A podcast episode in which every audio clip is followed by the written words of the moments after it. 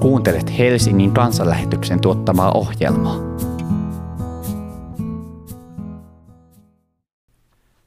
Tämän kerran aiheemme on oikea rakkaus ja raamatun kohtana ensimmäisen Johanneksen kirjeen kolmannen luvun jakeet 18.24, minkä pätkän luen. Lapseni, älkäämme rakastako sanoin ja puheessa, vaan teoin ja totuudessa. Siitä me ymmärrämme, että totuus on meissä, ja me voimme hänen edessään rauhoittaa sydämemme, jos se meitä jostakin syyttää. Jumala on meidän sydäntämme suurempi ja tietää kaiken. Rakkaat ystävät, jos sydämemme ei meitä syytä, me voimme rohkeasti lähestyä Jumalaa. Ja mitä pyydämmekin, sen me häneltä saamme, koska noudatamme hänen käskyjään ja teemme sitä, mikä on hänen mielensä mukaista. Tämä on hänen käskynsä. Meidän tulee uskoa hänen poikaansa Jeesukseen Kristukseen ja rakastaa toinen toistamme, niin kuin hän on meitä käskenyt. Joka pitää hänen käskynsä, pysyy Jumalassa ja Jumala pysyy hänessä, ja sen, että hän pysyy meissä, me tiedämme hengestä, jonka hän on meille antanut. Mihin suuntaan sinun katseesi kääntyi, kun kuulit tämän saarantekstin alun? Sehän kuului, lapseni, älkäämme rakastako sanoin ja puheessa, vaan teon ja totuudessa. Kääntyikö katseesi ulospäin? Tuliko mielesi jokin sellainen kerta, kun sinusta on tuntunut, että joku ei ole hoitanut hommaansa?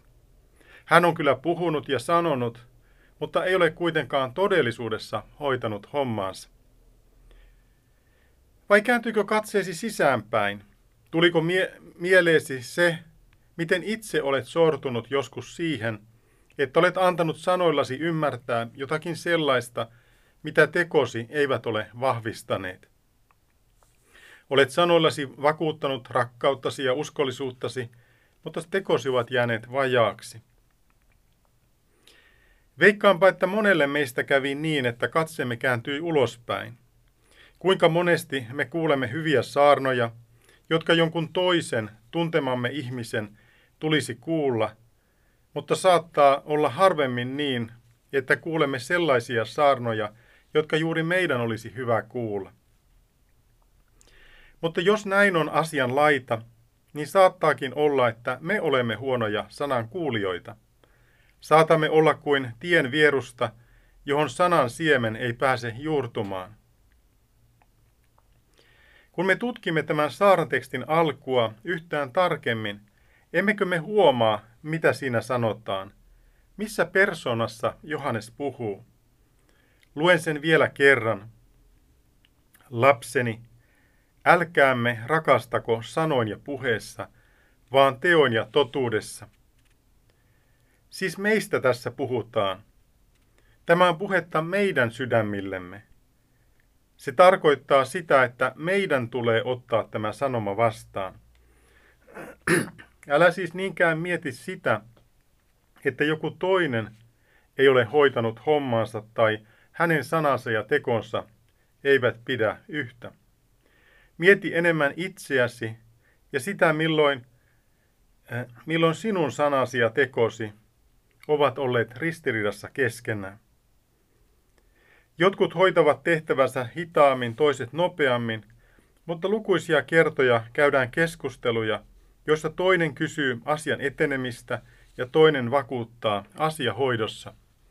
Aikataulu tulee pitämään. Miksi sitten tuo toinen ihminen on usein tällöin levoton? Siksi, että sanat ja puheet eivät ole hänelle tärkeimpiä – vaan se, mitä todella tapahtuu. Tekeekö toinen sen, mitä on luvannut, vai sanooko vain? On mielenkiintoista huomata, miten tekstimme ensimmäisessä jakeessa toisella puolella ovat sanat ja puhe, toisella puolella teot ja totuus. Tämä osoittaa, miten sanalla tai kielellä rakastaminen ei ole todellista rakastamista, vaan rakkaus osoitetaan teoissa. Elävä uutinen niminen vapaa käännös kääntääkin. Lapseni, älkää ainoastaan sanoko rakastavanne ihmisiä, vaan rakastakaa heitä todella ja osoittakaa se teoillanne. Ajatelkaapa, miten erilaiselta puhe Jumalan rakkaudesta tuntuisi, jos siihen ei liittyisi sitä konkreettista rakkauden tekoa, jonka hän on Jeesuksessa Kristuksessa tehnyt meidän hyväksemme. Kun me tiedämme hänen tekonsa, emme voi perustelusti väittää, ettei hän meitä rakastaisi. Todellinen rakkaus haluaakin päästä esiin. Rakkaus haluaa tehdä tekoja rakkautensa kohteen hyväksi. Rakkauden sanat kuulostavat mukavilta, ja moni on toisen ihmisen sanoihin uskonut, joutuen myöhemmin karvaasti pettymään, kun on paljastunut, ettei sanoilla ole ollut katetta. Jos on antanut sydämensä toiselle rakkauden sanojen ja puheiden tähden, mutta ei ole toiselta sitten saanut todellista rakkautta, on menettänyt paljon. Mutta joka ymmärtää Jumalan luotettavan rakkauden ja ottaa sen vastaan, tällaisella ihmisellä on iankaikkinen elämä. Onnellinen se ihminen. Samalla kun kristinusko opettaa pelastusta armosta, se erittäin vakavasti varoittaa ihmistä ulkokultaisuudesta ja teennäisyydestä, jossa armon nimissä annetaan lupa hurskasteluun ja piittaamattomuuteen Jumalan tahdosta. Annetaan ikään kuin lupa sanoa, minä rakastan sinua, ja, ja, ja että rakkaus on niin kuin sanoissa ja puheessa, mutta ei muutu teoiksi ja todellisuudeksi. Armo antaa mahdollisuuden katumukseen ja parannuksen tekoon, mutta se ei oikeuta välinpitämättömyyttä synnin suhteen, saati ylpeilyä. Päinvastoin raamattu opettaa, että sanan pitää koskettaa sisintämme. Jumala haluaa muuttaa sisimpämme ja sitä kautta muuttaa tekommekin. Onkin sanottu, että kristinuskon mukaan muutos tapahtuu sisältä ulospäin – Eli ensin muuttuu sisin ja sitten ulkoiset teotkin. Lakiuskonnoissa lain vaatimus yritetään painaa sisimmältään muuttumattomaan ihmiseen, eikä tämä toimi. Rakkautta ei siis tule käsittää romanttiseksi tunteeksi, joka luulee voivansa syleillä tuntemattomia ihmisjoukkoja, etenkin jos he asuvat jossakin kaukana – vaan meidän tulee ymmärtää kristillisen rakkauden ilmenevän, te, ilmenevän kotona kristittyjen sisaruspiirissä. Sen tulee ilmetä myös silloin, kun veljillämme ja sisarillamme ei ole, mitä he tarvitsevat. Kristittyjen huolenpito keskuudessaan olevista köyhistä, sairaista ja vanhuksista oli antiikin maailmassa uusi asia, joka sai pakanat ihmettelemään – ja joskus ihailemaankin heitä. Seuraavan jakeen alkuosa on käännetty eri tavoin nykyisessä kirkkoraamatussa kuin edeltävässä kirkkoraamatussa. Nykyinen vuoden 1992 käännös sanoo, siitä me ymmärrämme, että totuus on meissä. Vanhempi käännös sanoo, siitä me tiedämme, että olemme totuudesta. Voi olla, ettei ero näytä suurelta, mutta uuden tai vuoden 1992 käännöksen ajatus siitä, että totuus olisi meissä, voi luoda vääränlaisen varmuuden, ikään kuin me hallitsisimme totuutta. Näinhän asia ei ole, ja nähdäkseni käännös ei ole alkutekstin mukainen. Sen sijaan se, että voimme tietää olevamme totuudesta, johtaa meidät luottavasti iloitsemaan siitä, kun näemme Jumalan pyhän hengen vaikuttavan elämässämme. Hän vaikuttaa meissä sitä, että emme rakasta vain sanalla ja kielellä, vaan teossa ja totuudessa. Kuitenkin meidän omatuntomme saattaa syyttää meitä. Löytyy sekä todellisia syntejä, joita olemme tehneet, ja lisäksi herkkä omatunto saattaa syyttää meitä sellaisistakin asioista, joista ei tunnontuskia tarvitsisi kokea. Mutta olipa sitten kysymys todellisista synneistä tai ei, Jumala tietää kaiken. Tämä tarkoittaa sitä, että Jumala tietää aivan kaiken. Hän tietää myös kaikki syntimme, eivätkä ne tule hänelle yllätyksinä. Jumalaan saamme turvautua syntisinä ja vajavaisina ihmisinä myös silloin, kun emme ole varma oikeasta ja väärästä. Jeesus on kantanut syntivelkamme. Koska Jeesus on kantanut syntivelkamme, meidän ei sitä enää tarvitse itse kantaa, vaan saamme olla vapaita. Koska Jeesus on noussut kuolleista, me saamme tietää, että Jeesuksen ristinuhri on kelvannut Jumalalle.